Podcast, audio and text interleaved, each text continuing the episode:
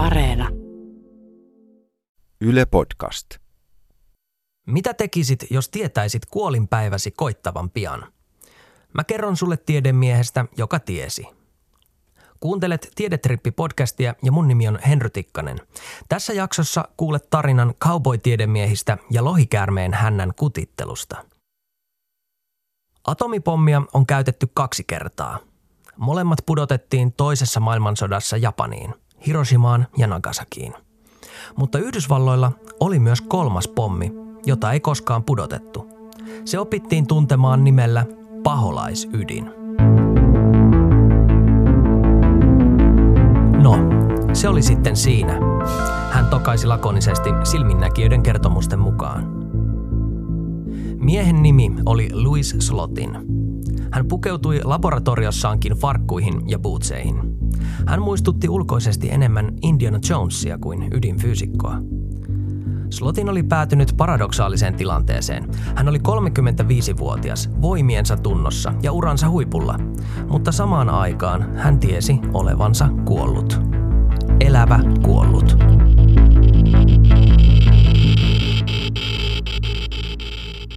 Paholaisydin oli hetki sitten herännyt ja valaissut huoneen sinisellä valolla kuin jumalallinen ilmestys. Kaikki tapahtui kaupungissa, jota ei ollut olemassa. Kaupungissa oli taloja, katuja, autoja, kauppoja ja ihmisiä. Kartalta et olisi sitä kuitenkaan löytänyt. Kaupunki, jota ei ollut olemassa, sijaitsi Yhdysvalloissa, noin 50 kilometriä koilliseen New Mexicon osavaltion pääkaupungista Santa Feestä – Lähialueiden ihmiset kutsuivat paikkaa yksinkertaisesti kukkulaksi. Sinne ei ollut ulkopuolisilla mitään asiaa. Kaupungin koodinimi oli paikka Y. Oikealla nimellä sitä kutsuttaisiin vasta parikymmentä vuotta myöhemmin. Se nimi on Los Alamos. Louis Slotin asui ja työskenteli tässä salaisessa kaupungissa. Elettiin vuotta 1946. Paikka Y oli perustettu vain yhtä tarkoitusta varten. Siellä piti onnistua toimivan atomipommin rakentamisessa. Slotin rakensi maailman ensimmäisen atomipommin Trinityn sytytin järjestelmän. Slotin kutsuikin itseään ironisesti vain pommin kokoajaksi, vaikka hän oli yksi aikansa parhaita ydinfyysikoita omalla erikoisalallaan. Slotin oli myös, sanotaanko että rohkea – Erään kerran hän sukelsi vesitankkiin, joka suojasi tutkijoita tappavalta ydinsäteilyltä. Se oli mieletön riski, ja Slotin teki sen vain korjatakseen vian koelaitteistossa. Nyt Slotin työskenteli hankkeessa, joka huolestutti niitä, jotka ymmärsivät, millaisten voimien kanssa oltiin tekemisissä. Huippufyysikot Enrico Fermi, Robert Oppenheimer ja Richard Feynman varoittelivat. Sanottiin, että Slotin kutitteli nukkuvaan lohikäärmeen häntää – mitä jos lohikäärme herää? Se nukkuva lohikäärme oli nimeltään Rufus. Se oli vaarallisin esine, jonka ihminen oli koskaan rakentanut. Rufus oli hieman petankkipalloa suurempi, kuuden kilon painoinen kuula, lähes puhdasta plutoniumia. Alkuainetta numero 94. Se on ihmisen voimannäyte luonnon manipuloinnissa – Plutonium on äärimmäisen myrkyllinen raskasmetalli. Sitä esiintyy luonnossa vain mitättömiä määriä etäisenä muistona kosmisista voimista, jotka takoivat miljardeja vuosia sitten aurinkokunnan syntyessä. Ihminen kuitenkin oppi valmistamaan plutoniumia. Toisen maailmansodan aikana, kun yhdysvaltalaiset tutkijat keksivät keinon, se salattiin. Plutonium voitaisiin valjastaa ennennäkemättömien joukkotuhoaseiden tuhovoimaksi – Slotinin tarina kietoutuu näihin voimiin. Plutoniumia valmistetaan säteilyttämällä uraania ydinreaktorissa. Kun uraanin eräs muoto, isotooppi 238, kaappaa sisäänsä neutronin, se muuttuu uraani 239 atomin ytimeksi. Se puolestaan muuntuu lopulta plutoniumiksi. Plutonium on raskas aine, jonka atomien side voidaan rikkoa. Siksi siitä voidaan rakentaa atomipommi – Siksi sitä haluttiin tehdä. Atomeita on vaikea ymmärtää. Ne ovat silmälle näkymättömiä, mutta läsnä kaikkialla. Kaikki aine koostuu atomeista. Sinä, minä, sun puhelin, kaikki. Myös ydinfyysikko Kerttuli Helariutta koostuu atomeista. Mä tapasin Kerttulin keskellä ydinsäteilyä.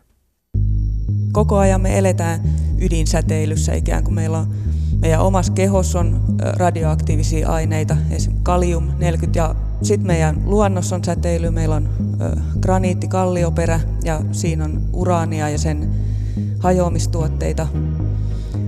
Ne kaikki säteilee tässä koko ajan. Rakennusmateriaalit, jotka on rakennettu hiekasta, ne säteilee ja myös sitä kaliumia on meidän ympärillä joka puolella. Sitten avaruudesta tulee säteilyä, koska kosmisista lähteistä tulee kaiken näköistä, joka osuu ilmakehään ja hajoaa siellä sitten erinäköiseksi säteilyksi, josta osa, ilmakehä suodattaa suurimman osa, mutta osa tulee tänne alas asti.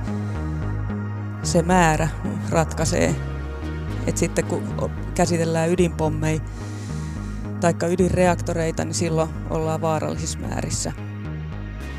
Kuten ydinfyysikko Kerttuli Helariutta kertoo, radioaktiivinen säteily on luonnonvoima – sen voiman ihminen on halunnut itselleen.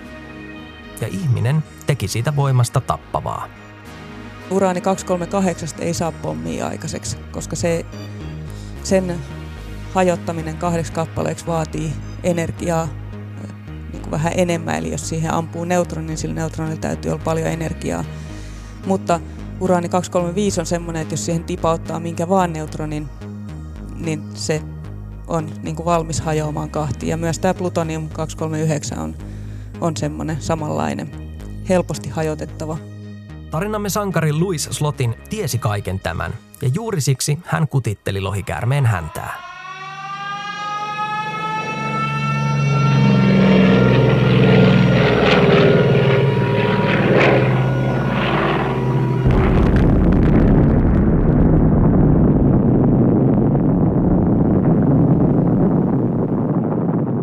Tarinamme lohikärme, Rufus, oli siis plutoniumkuula. Sellainen pudotettiin pommina Japanin Nagasakiin 9. elokuuta vuonna 1945. Joukkotuhoaseen nimi oli Fat Man, lihava mies. Se tuhosi Nagasakin maan tasalle ja tappoi kerralla yli 70 000 ihmistä.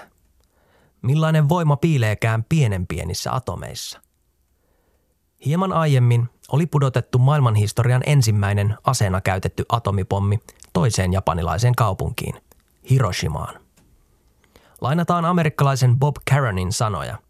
Hän oli miehistön jäsenenä siinä lentokoneessa, josta Hiroshiman pommi pudotettiin.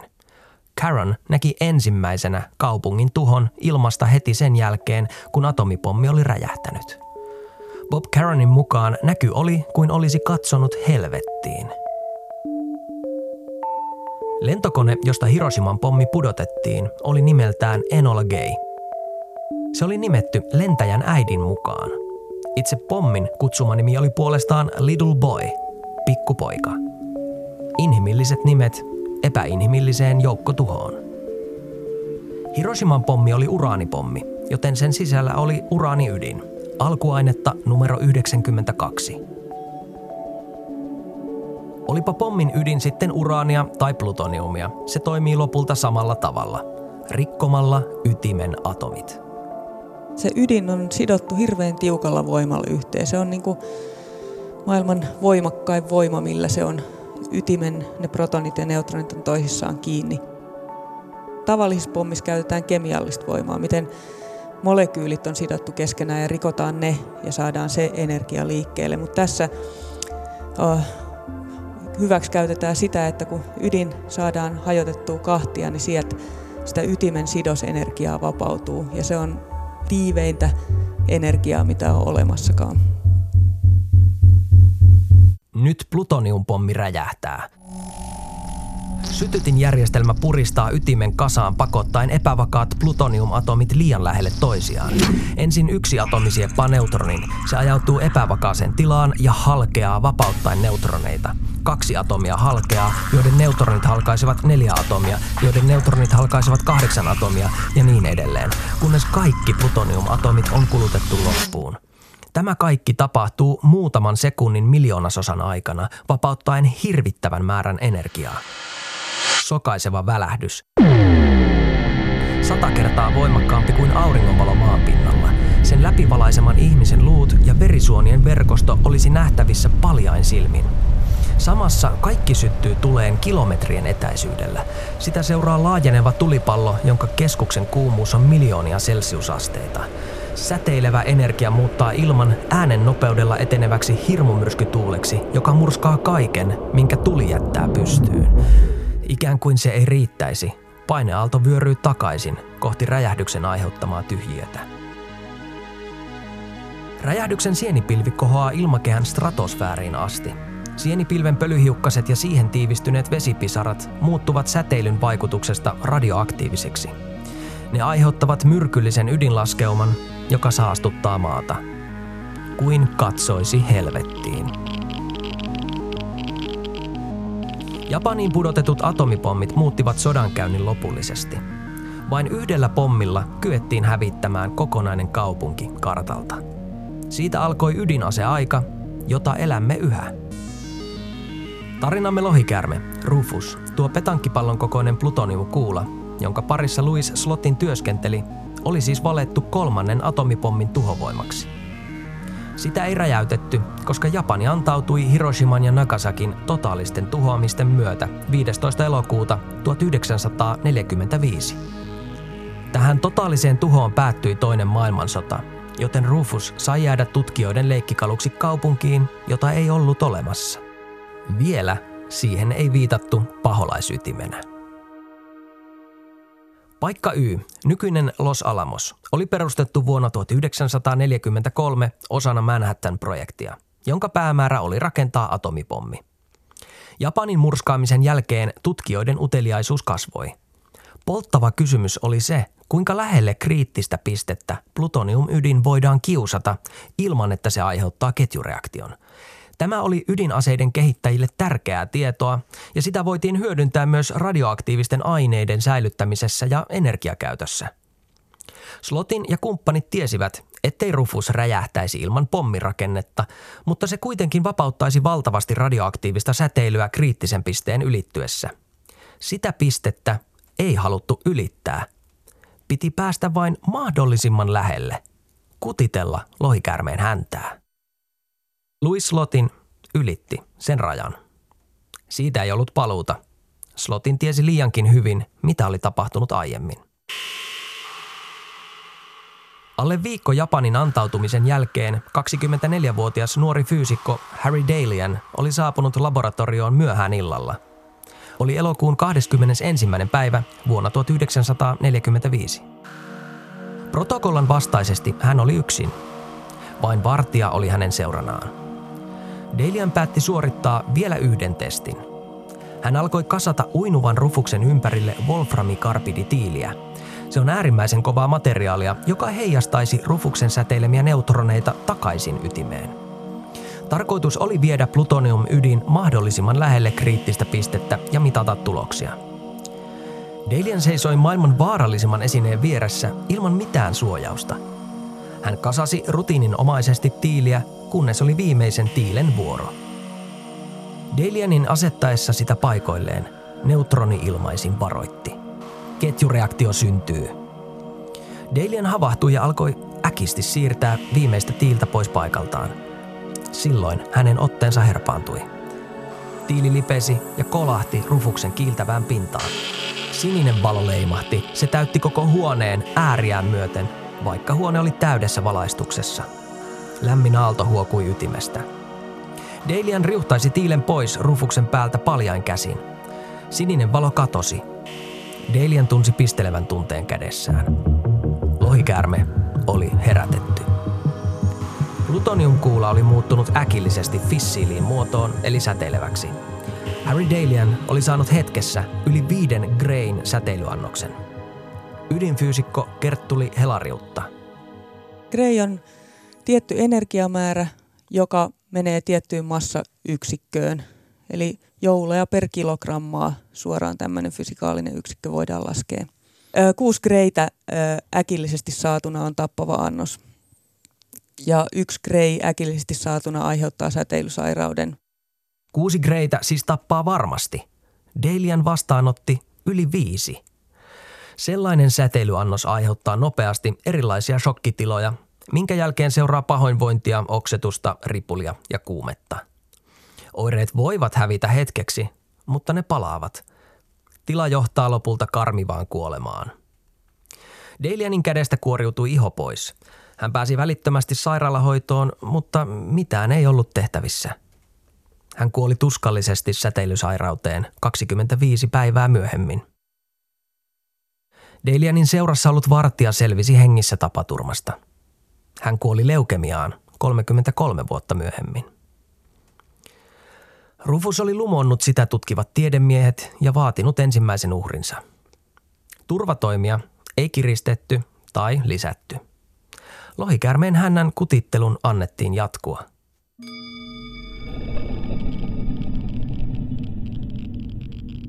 Louis Slotin oli yksi aikansa parhaita atomipommin rakentajia. Itse asiassa Slotin oli myös yksi harvoista, joka osasi koota atomipommeja. Nyt hän ei kuitenkaan rakentanut pommia, vaan kiusasi sellaisen pommin ydintä lähelle kriittistä pistettä, aivan kuten Harry Dalian oli tehnyt kuukausia aiemmin. Jos jatkat, kuolet vuoden sisällä, varoitti Manhattan-projektissa työskennellyt fyysikko Enrico Fermi. Slotin kuitenkin jatkoi – Ehkä Slotinia ajoi velvollisuuden tunne taitojensa vuoksi, tai ehkä houkutus oli liian suuri. Elettiin uuden atomiajan alkuaikaa, ja tutkijalla oli mahdollisuus kirjoittaa nimensä historiankirjoihin. On mahdotonta tietää, mitä Slotin ajatteli. Mutta hänen tekonsa kertovat siitä jotain. Hän alkoi pitää miltei näytösmäisiä opetustilaisuuksia Rufuksen kanssa. Plutonium-ydintä vietiin kohti kriittistä pistettä siten, että ytimestä irtoavia neutroneita heijastettiin takaisin ydintä kohti, jonkin materiaalin avulla. Delian oli käyttänyt tiilirakennelmaa. Slotin käytti toisenlaista metodia. Hän päätti sulkea Rufuksen beryllium-kuvun alle. Erikoismetallikupu ei missään nimessä saisi sulkea plutoniumkuulaa kokonaan alleen, koska silloin neutronipommitus olisi liikaa ja ydin joutuisi kriittiseen tilaan kohtalokas ketjureaktio käynnistyisi. Slotin oli kuitenkin kekseliäs ja rohkea mies. Hän tiesi, miten estää maailman vaarallisimman esineen joutuminen kriittiseen tilaan. Niinpä hän otti talttapäisen ruuvimeisselin ja kiilasi sen metallikuvun ja plutonium-ytimen väliin. Näin oikeasti tapahtui.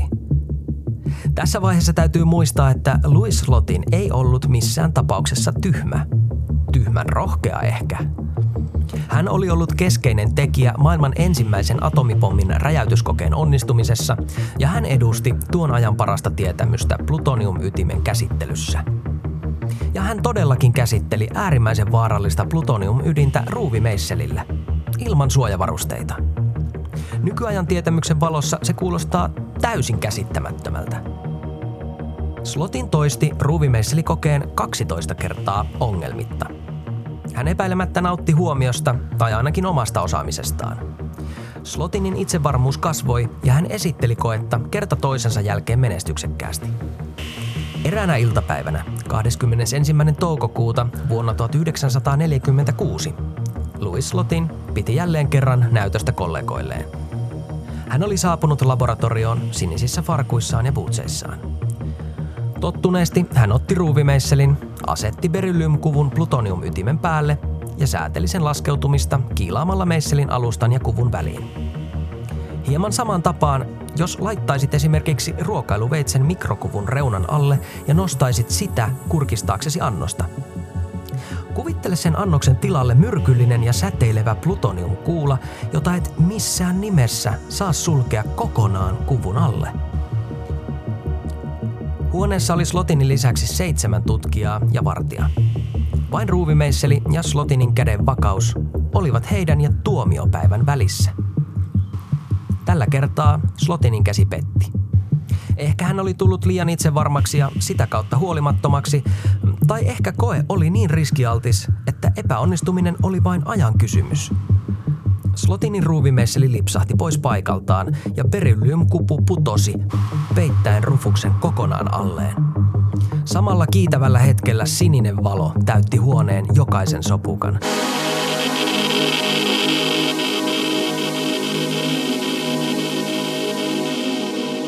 Lämmin aalto vyöryi tutkijoiden yli. Ihmiset huusivat paniikissa. Rufus oli herännyt jälleen. Slotin seisoi aivan plutonium-ytimen vieressä ja toimi nopeasti. Hän poisti kuvun ytimen päältä. Sininen valo hävisi yhtä nopeasti kuin oli tullutkin. Mutta jälleen kerran oli auttamattomasti liian myöhäistä. No, se oli siinä, Slotinin kerrotaan sanoneen. Slotin tiesi, mitä oli tapahtunut. Kriittisestä ytimestä oli tunkeutunut säteilyä hänen kehonsa hirvittävällä voimalla. Hän oli saanut alle sekunnissa yli kaksi kertaa suuremman annoksen säteilyä kuin Hiroshiman uhrit kilometrin päässä räjähdyksestä. Osa seisoi lamaantuneena. Vartija ja muutama tutkija olivat juosseet kauhuissaan ovesta ulos. Heidät löydettiin myöhemmin kukkuloilta harhailemasta. Jokainen huoneessa ollut haettiin takaisin, jotta tutkijat pystyivät tarkastelemaan, missä kukin oli seisonut tapaturman hetkellä. Näin yritettiin määritellä, kuinka paljon kukin oli saanut säteilyä. Slotin vaikutti silminnäkijöiden kertomusten mukaan sekavalta. Ei voida tietää, johtuiko se valtavasta säteilyannoksesta, jonka hän oli vastaanottanut, vai siitä, että hän tiesi kuolleensa. Kuka voisi tyynen viileästi käsitellä sellaista tietoa – ja Slotin myös tiesi, että kuolema tulisi olemaan kammottava. Hän tiesi täsmälleen, mitä Harry Dalianille oli tapahtunut.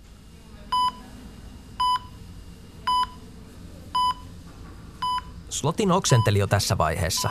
Hän yrjösi useita kertoja vielä myöhemmin, mutta se loppui aamuun mennessä. Slotin vaikutti olevan yllättävän hyvässä kunnossa ottaen huomioon, että hän oli altistunut äkillisesti sellaiselle määrälle säteilyä, jota kukaan ei ollut aiemmin kokenut. Säteilylle altistuneet tutkijat joutuivat tutkimuksiin. Sairaalassa Slotin sanoi kollegalleen, anteeksi, että jouduit tähän tilanteeseen. Minulla on ehkä 50 prosentin todennäköisyys selvitä. Toivottavasti sinulla se on suurempi. Myöhemmin selvisi, että Slotin suojasi kehollaan kaikkia muita huoneessa olijoita säteilyltä. Hän otti vastaan koko lohikäärmeen hännän huitaisun voiman. Slotinin vasenta kättä, joka oli ollut lähimpänä säteilevää plutonium-ydintä, pisteli voimakkaasti, jatkuvasti kivuliaammin. Se oli saanut suurimman määrän säteilyä. Vähitellen Slotinin käsi muuttui siniseksi ja siihen alkoi ilmestyä valtavia rakkuloita. Käsi pakattiin kylmähauteeseen, jotta turvotus laskisi. Slotin oli tuskissaan. Viidentenä päivänä onnettomuudesta Slotinin valkosolujen määrä kehossa romahti äkillisesti – Slotin muuttui uniseksi. Hän kärsi erittäin kovista vatsakivuista ja rajusta ripulista. Hänen painonsa putosi putoamistaan. Slotin joutui pian tehohoidon varaan. Toiset tutkijat tarjoutuivat luovuttamaan verta, mutta se ei olisi auttanut. Mitään ei ollut tehtävissä. Slotinin keho alkoi pettää totaalisesti. Lääkäreiden johtopäätöksen mukaan hän oli saanut ikään kuin laajan kolmiulotteisen palovamman sisäelimiinsä – Seitsemäntenä päivänä Slotin oli henkisesti täysin sekavassa tilassa. Hänen huulensa muuttuivat sinisiksi ja hänet laitettiin happitelttaan. Hänen suolistonsa halvaantui ja koko vartalon iho punoitti. Lopulta Slotin vajosi koomaan, josta hän ei koskaan enää herännyt.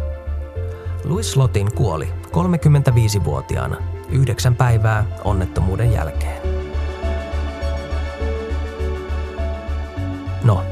Se oli sitten siinä. Rufus oli vaatinut toisen uhrinsa.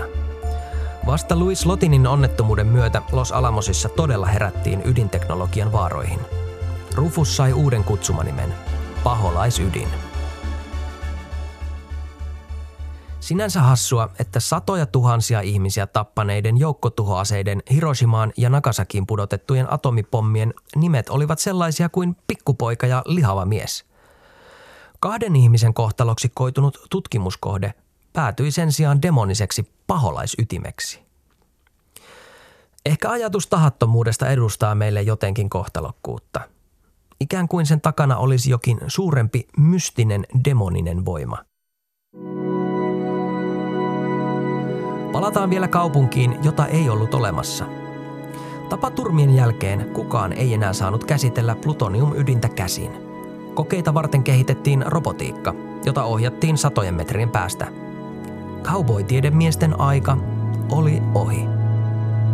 Yhdysvallat alkoi tehdä ydinkokeita kiihtyvällä tahdilla ja vähitellen myös monet muut maat kehittivät ydinaseen.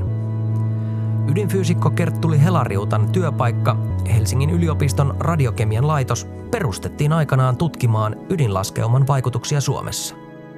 Lapissa tämä laskeuma tuli maahan, sato jäkälän päälle, porot söi jäkälää ja porohoitajat söi poroja. Ja sen jälkeen niissä oli tätä laskeumaa. Et esimerkiksi niin tämä Keesium, joka on yksi tämmöinen merkittävä laskeuma, äh, niin kuin fissiotuote, eli tämmöinen atomin kappale, joka siitä pommista on jäänyt, niin, ja sen puolintumisaika on 30 vuotta, niin se säilyy ja kulkeutuu pitkällekin, niin, niin tätä keessiumaktiivisuutta oli hyvin runsaasti silloin 56-luvun taitteessa Suomen Lapissakin ja poronhoitajissa. Jos hieman kärjistetään, niin vuonna 1945 ydinaseita oli kaksi. Nykyään arviolta 16 000. Maailma on täynnä paholaisytimiä. Ne ovat isompia ja ilkeämpiä, eikä niillä enää leikitä ruuvimeisseleiden kanssa – Kutiteltavan lohikäärmeen hännän koko on kasvanut niin valtavaksi, että sen pyyhkäisystä ei jäisi mitään jäljelle. Mutta mitä tapahtui paholaisytimelle? On olemassa kaksi tarinaa. Ensimmäinen on se, että kyseinen plutoniumydin räjäytettiin Bikini-atollilla myöhemmin samana vuonna tehdyissä ydinkokeissa. Bikinit kuuluvat Australian pohjoispuolella sijaitsevaan pieneen Marshallin saarten tasavaltaan. Ydinkokeet tehtiin siellä koska Yhdysvallat ei halunnut saastuttaa kotirintamaansa. Toisen tarinan mukaan kaksi kertaa säteileväksi pakotettu plutoniumkuula valettiin uudelleen myöhempää käyttöä varten. Ehkä se on jossain varastossa tai ohjuksen kärjessä odottamassa lisää uhreja.